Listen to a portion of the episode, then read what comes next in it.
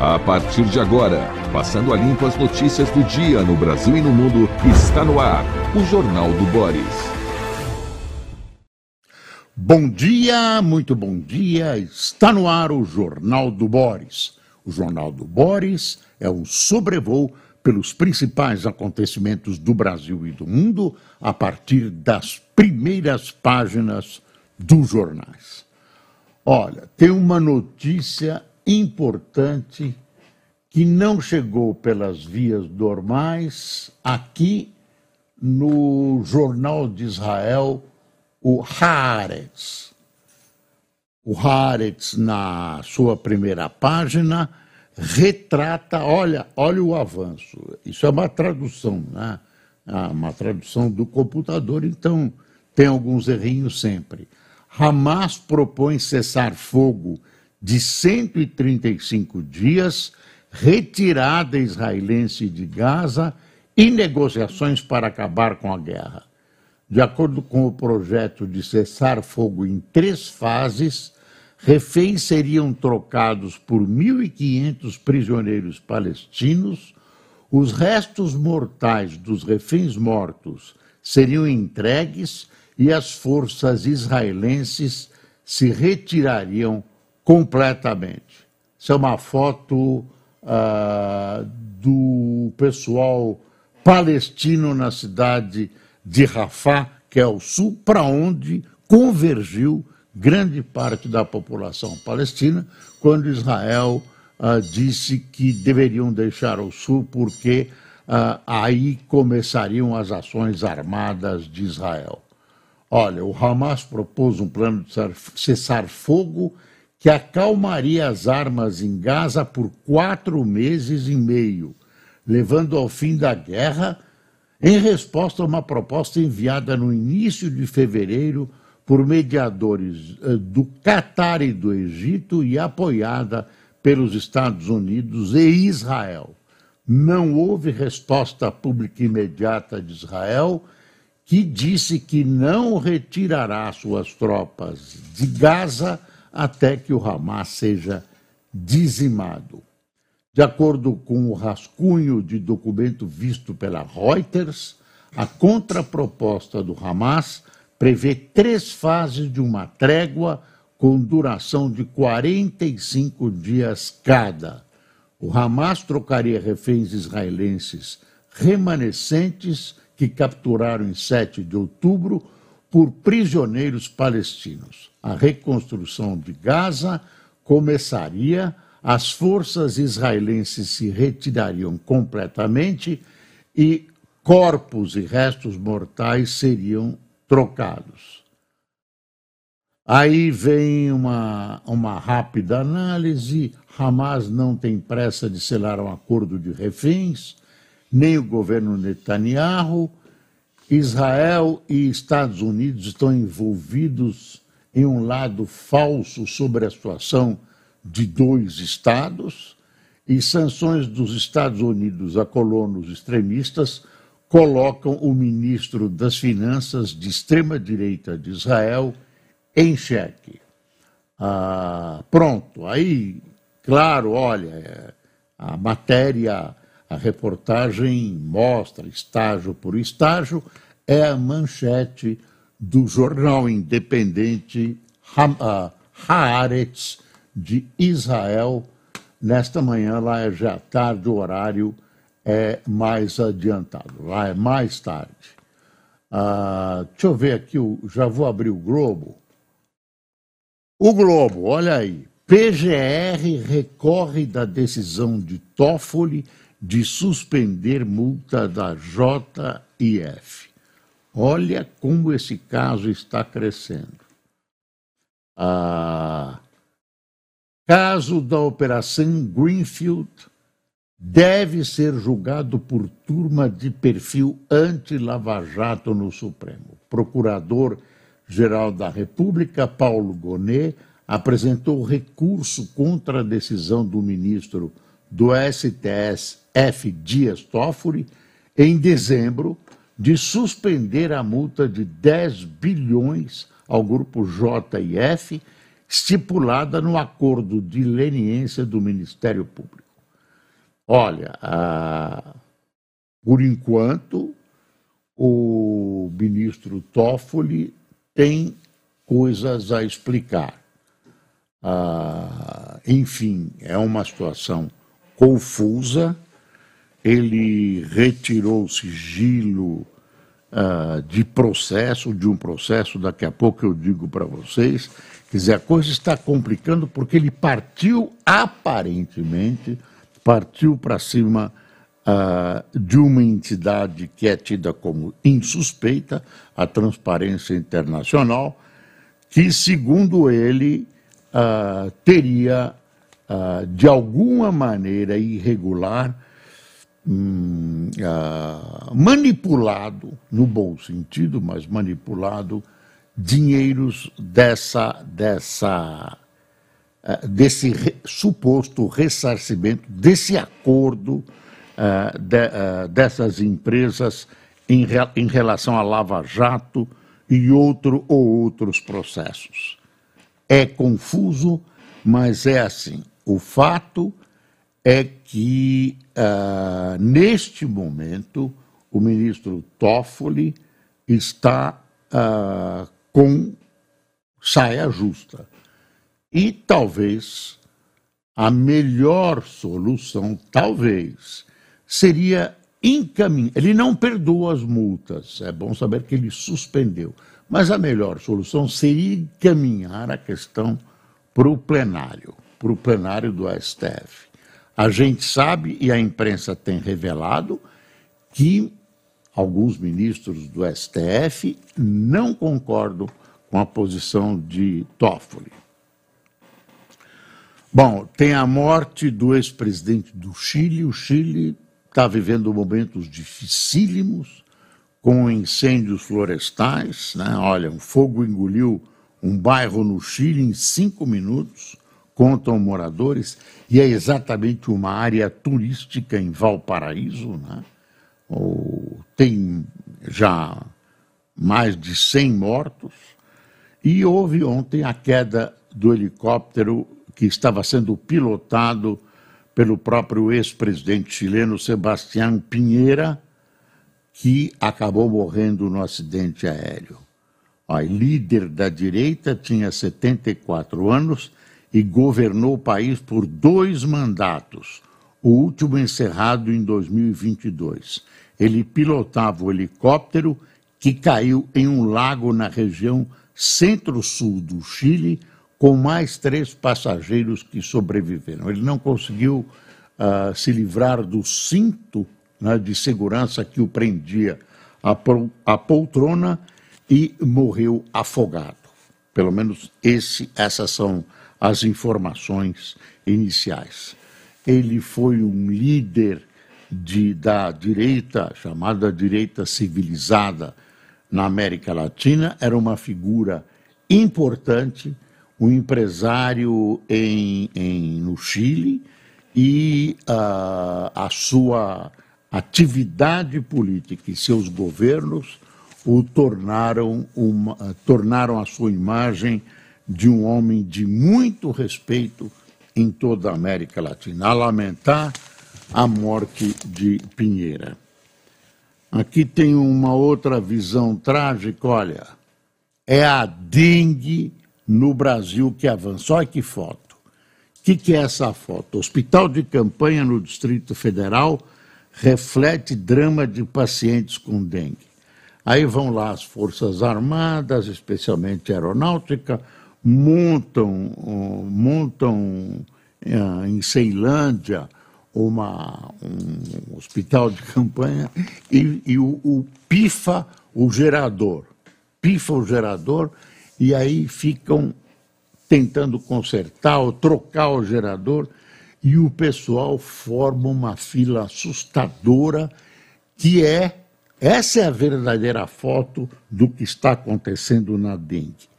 Olha, enquanto isso, as autoridades procuram apressar o começo da vacinação, que é limitada, tem pouca, não tem vacina para todo mundo, então ela está limitada a crianças e adolescentes, etc.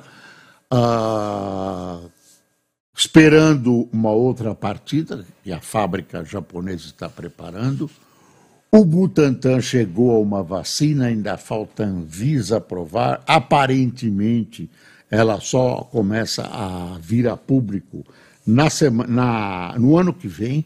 Ela é, seria.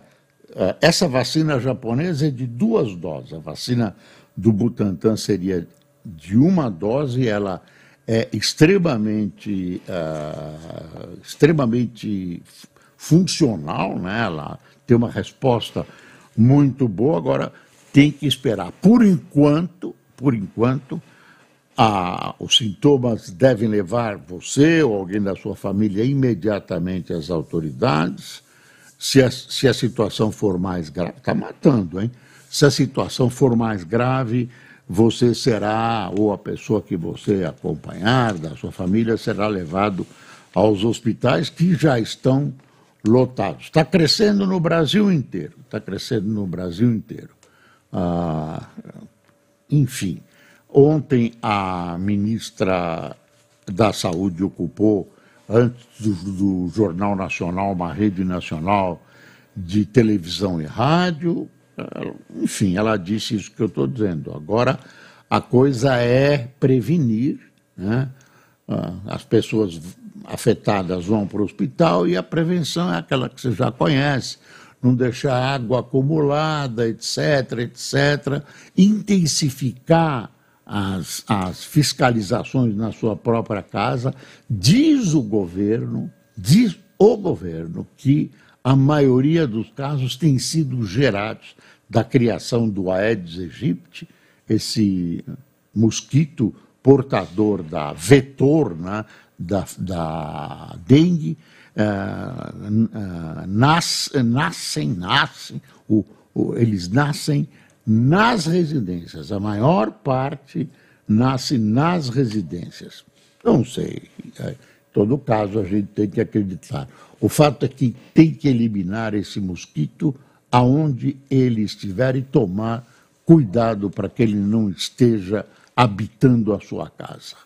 Bom, isso teve duas ucranianas presas no aeroporto em Minas Gerais. Elas levavam ovos de arara para o Suriname. elas foram presas em Minas Gerais. Mas não era arara comum, é uma arara que está em extinção que é a arara azul, nativa do Nordeste e sob o risco de extinção. Claro que elas iam do Suriname vender isso para alguma alguém na Europa e tal. Eu duvido que o Suriname, de repente, tenha um mercado de araras azuis contrabandeadas. Estado de São Paulo cria centro de emergência contra a dengue. O Centro de Operações de Emergência vai monitorar e coordenar ações de combate à dengue no Estado, diz a gestão Tarcísio de Freitas. Em 2024, São Paulo registrou 29.386 casos e quatro mortes. O plano inclui, inclui 12 milhões para testes e repasse de 200 milhões. A defesa, 200 milhões para as prefeituras. A Defesa Civil Estadual deve ajudar os municípios em vistorias e nebulização de inseticida contra o mosquito transmissor da doença. Ah, bom, aí tem a história o noticiário começou a baixar, né? O carnaval está chegando, o carnaval vai tomando conta das, das cabeças né, da população e dos interesses. O Estado de São Paulo, o Estado de São Paulo cria centro de emergência contra a dengue, isso nós já demos, uh, e tem a história do mais uma sessão de julgamento ontem do Daniel Alves. A mulher dele, que é espanhola, contou que ele chegou em casa bêbado, trombou com o guarda-roupa e caiu na cama.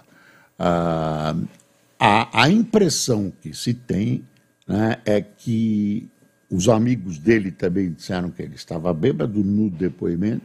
a impressão que você tem é que a, a defesa está conduzindo, tentando conduzir os seus trabalhos no sentido de mostrar que Daniel Alves estava bêbado. Aqui no Brasil, a bebedeira, na maior parte dos casos, é uma agravante.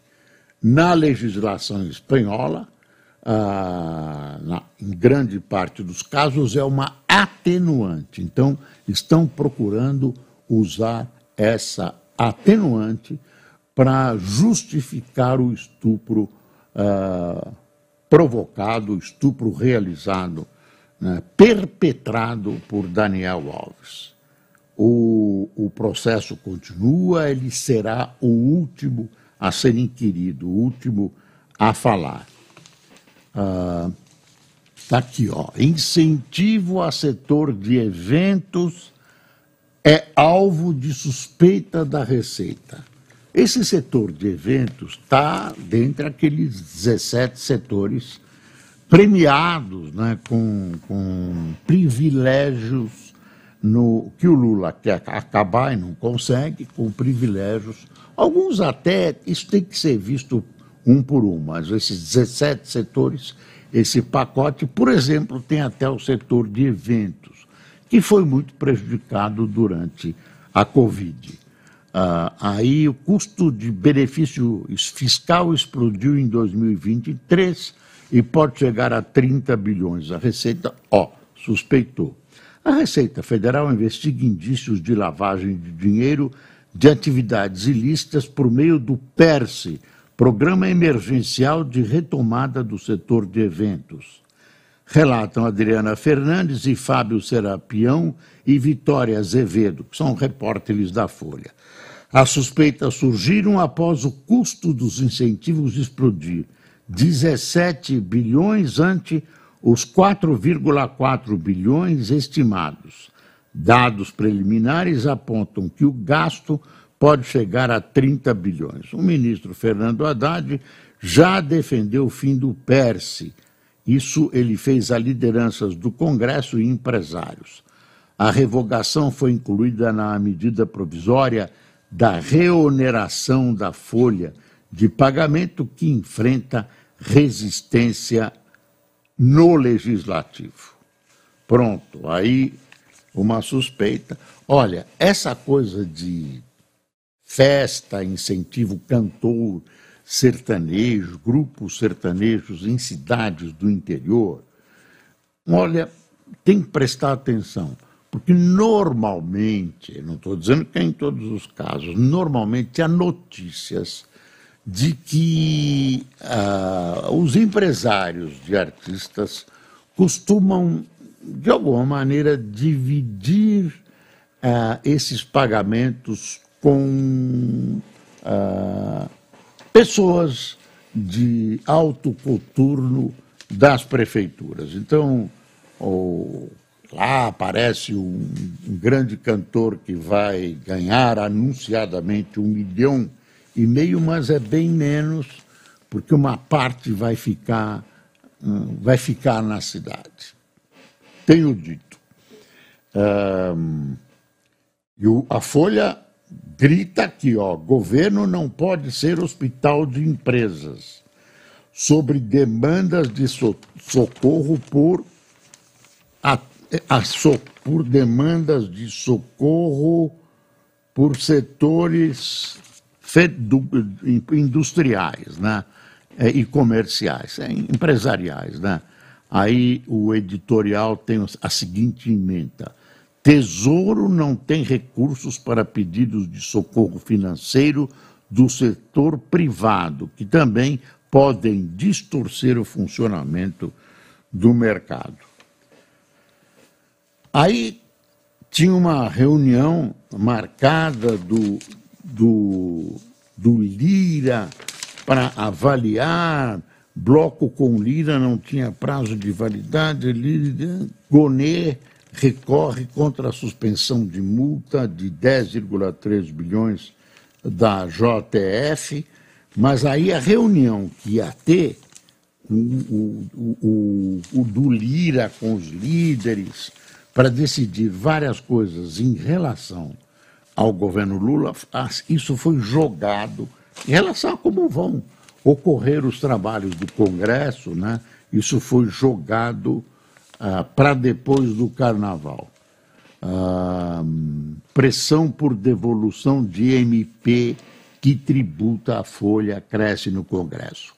Fontes, está aqui no Estadão. Fontes parlamentares cobraram do comando do Legislativo a devolução da medida provisória que reonera a folha de pagamento. Fernando Haddad fala agora em projeto de lei com urgência constitucional. Quer dizer, ah, deixa eu ver, olha, líderes cancelam reunião com Haddad. Essa, essa reunião que eu estava tentando dizer para você. Deixa eu pegar aqui, esse número aqui é A10. Uh, A10. Uh, após fala de Lira, líderes da Câmara cancelam reunião agendada com Haddad e Padilha. Encontro serviria para traçar e agendar e, e, e traçar a agenda no Congresso com a volta do Legislativo. A avaliação é que não há clima para acordos. O negócio está. Tá. Aí o, o, Estadão coloca alguns, alguns itens que provocaram essa, essa dissensão entre Lira e o Executivo. As emendas, né? Os atritos entre o governo Lula e o presidente da Câmara giram em torno de vetos do presidente no orçamento de 2024, o que deixou os parlamentares descontentes.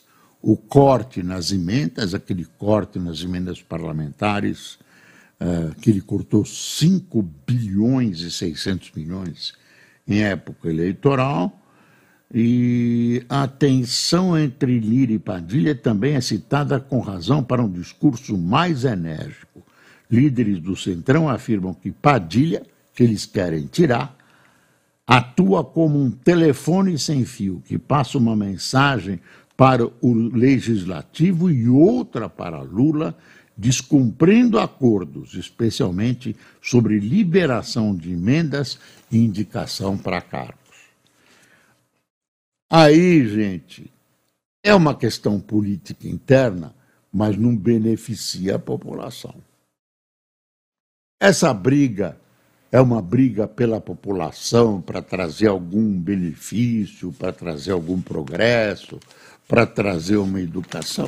Que nada, nada a ver, nada a ver. Imagina, deixa deixa eu abrir aqui o Globo. Deixa eu abrir o Globo, senão os marinhos ficam bravos quando o jornal, o jornal não, não analisa o globo como deve ser analisado. Aqui está o valor, claro que eu, o valor, ah, demissão voluntária bate recorde com emprego aquecido. É, é, é a manchete aqui da, do valor. Mas o Globo estava interessante hoje. O Globo www.com.br. Ao vivo é assim. Pronto, vamos entrar. Alô, alô, Globo entrou, tá aqui, ó. Uh, Lula vai a Minas Gerais, esse é o, esse é o, o site do Globo. Lula vai a Minas Gerais e fecha série de agendas com quatro governadores bolsonaristas em uma semana. Ele diz que não vai bater mais no Bolsonaro e tal, mas ontem, olha, partiu para cima do Bolsonaro, chamou ele de doido, uh, partiu mesmo, viu? Uh, não aguenta, não aguenta. Falou em Bolsonaro, o Lula pega fogo. Uh, deixa eu ver. Uh, na Marquês de Sapucaí, o tapa-sexo da vez vai ser de Tule. Hum, vai ser de Tule. Ah, importante isso. Segurança da Nayib Bukele sua democracia de partido único. Ele ganhou as eleições com quase 90% dos votos, combatendo, olha, ah, dando um, um bypass da democracia, viu? Combatendo o crime. Lá é pau, lá é pau. Deixa eu ir para o jornal o Globo mesmo, impresso. Está aqui, ó, vai aparecer aqui se, se a, a internet funcionar direitinho. Está aparecendo, está aqui. Está aqui também. PGR recorre da decisão de Toffoli de suspender multa da JF. Caso da Operação Greenfield deve ser julgado por turma de perfil anti-Lava Jato. Olha aí a charge do Caruso. Quem pode chora menos, companheiro. Olha aí. Lula investe em governadores da oposição, tá vendo? Aí ontem ele teve no Rio, hoje ele vai para Minas, está lá o Zema. Ele está.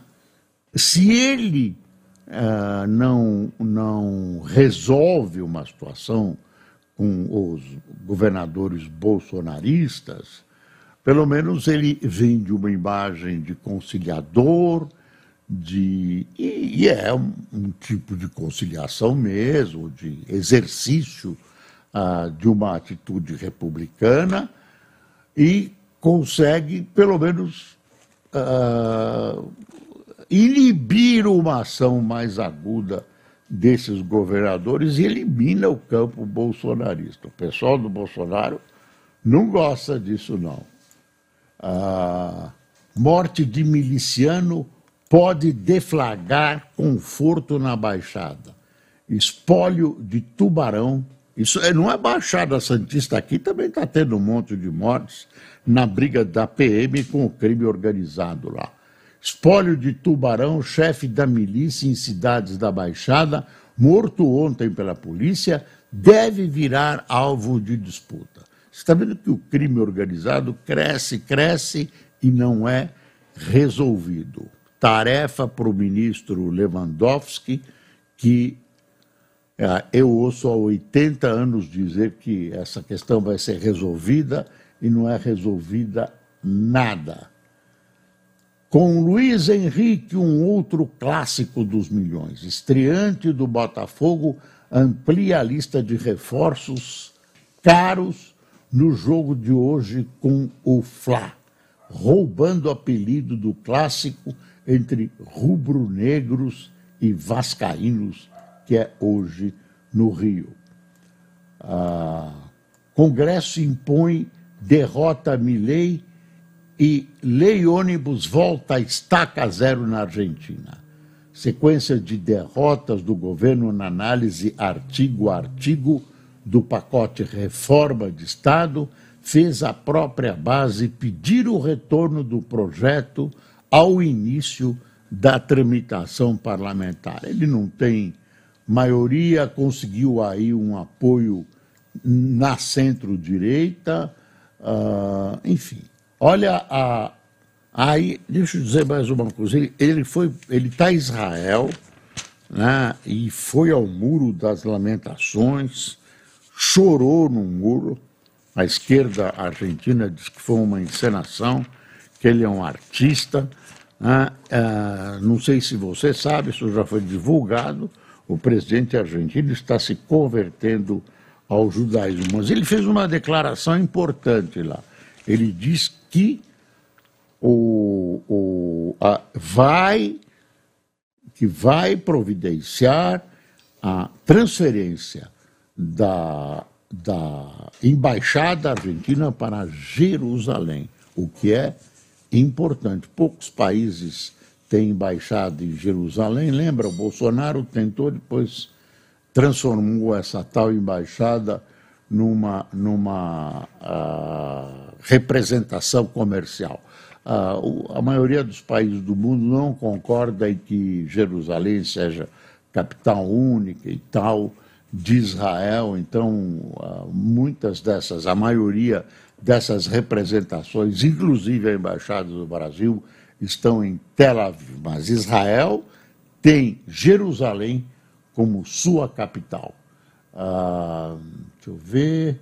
Ah, ah, aqui, últimos ajustes. Arquibancadas da, Sapu, da Sapucaí recebem os retoques finais. Está aqui, ó. As arquibancadas estão arrumando. Ah, Rodrigo Santoro tem uma, uma entrevista dele aos 48 anos. Ator fala de mudanças em Hollywood e de sua experiência como pai. Ah, deixa eu ver, Fazenda. Ah, tá vendo? Fazenda e Congresso divergem sobre reoneração da folha e incentivo ao setor de eventos, isso nós já abordamos. E vamos aqui, vamos aqui a quem tomou cafezinho conosco. Eu tinha dito que não tinha notícia, tem sim, viu?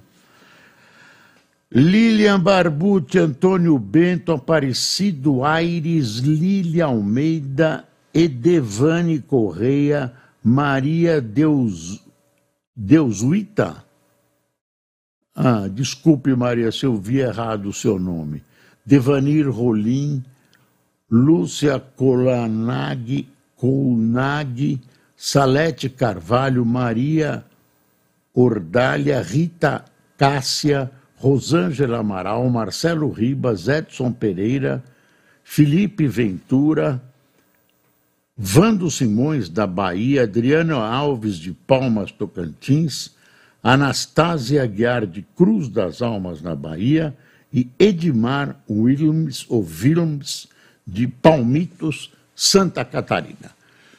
Pessoal, o carnaval se aproxima e o Brasil ainda não foi passado a limpo alguns dias né, no chamado, como se chamava antigamente, o triduo de Momo, para esquecermos o que acontece. Alguns para descansar, outros para trabalhar menos e outros para farrear. Tenha um bom dia.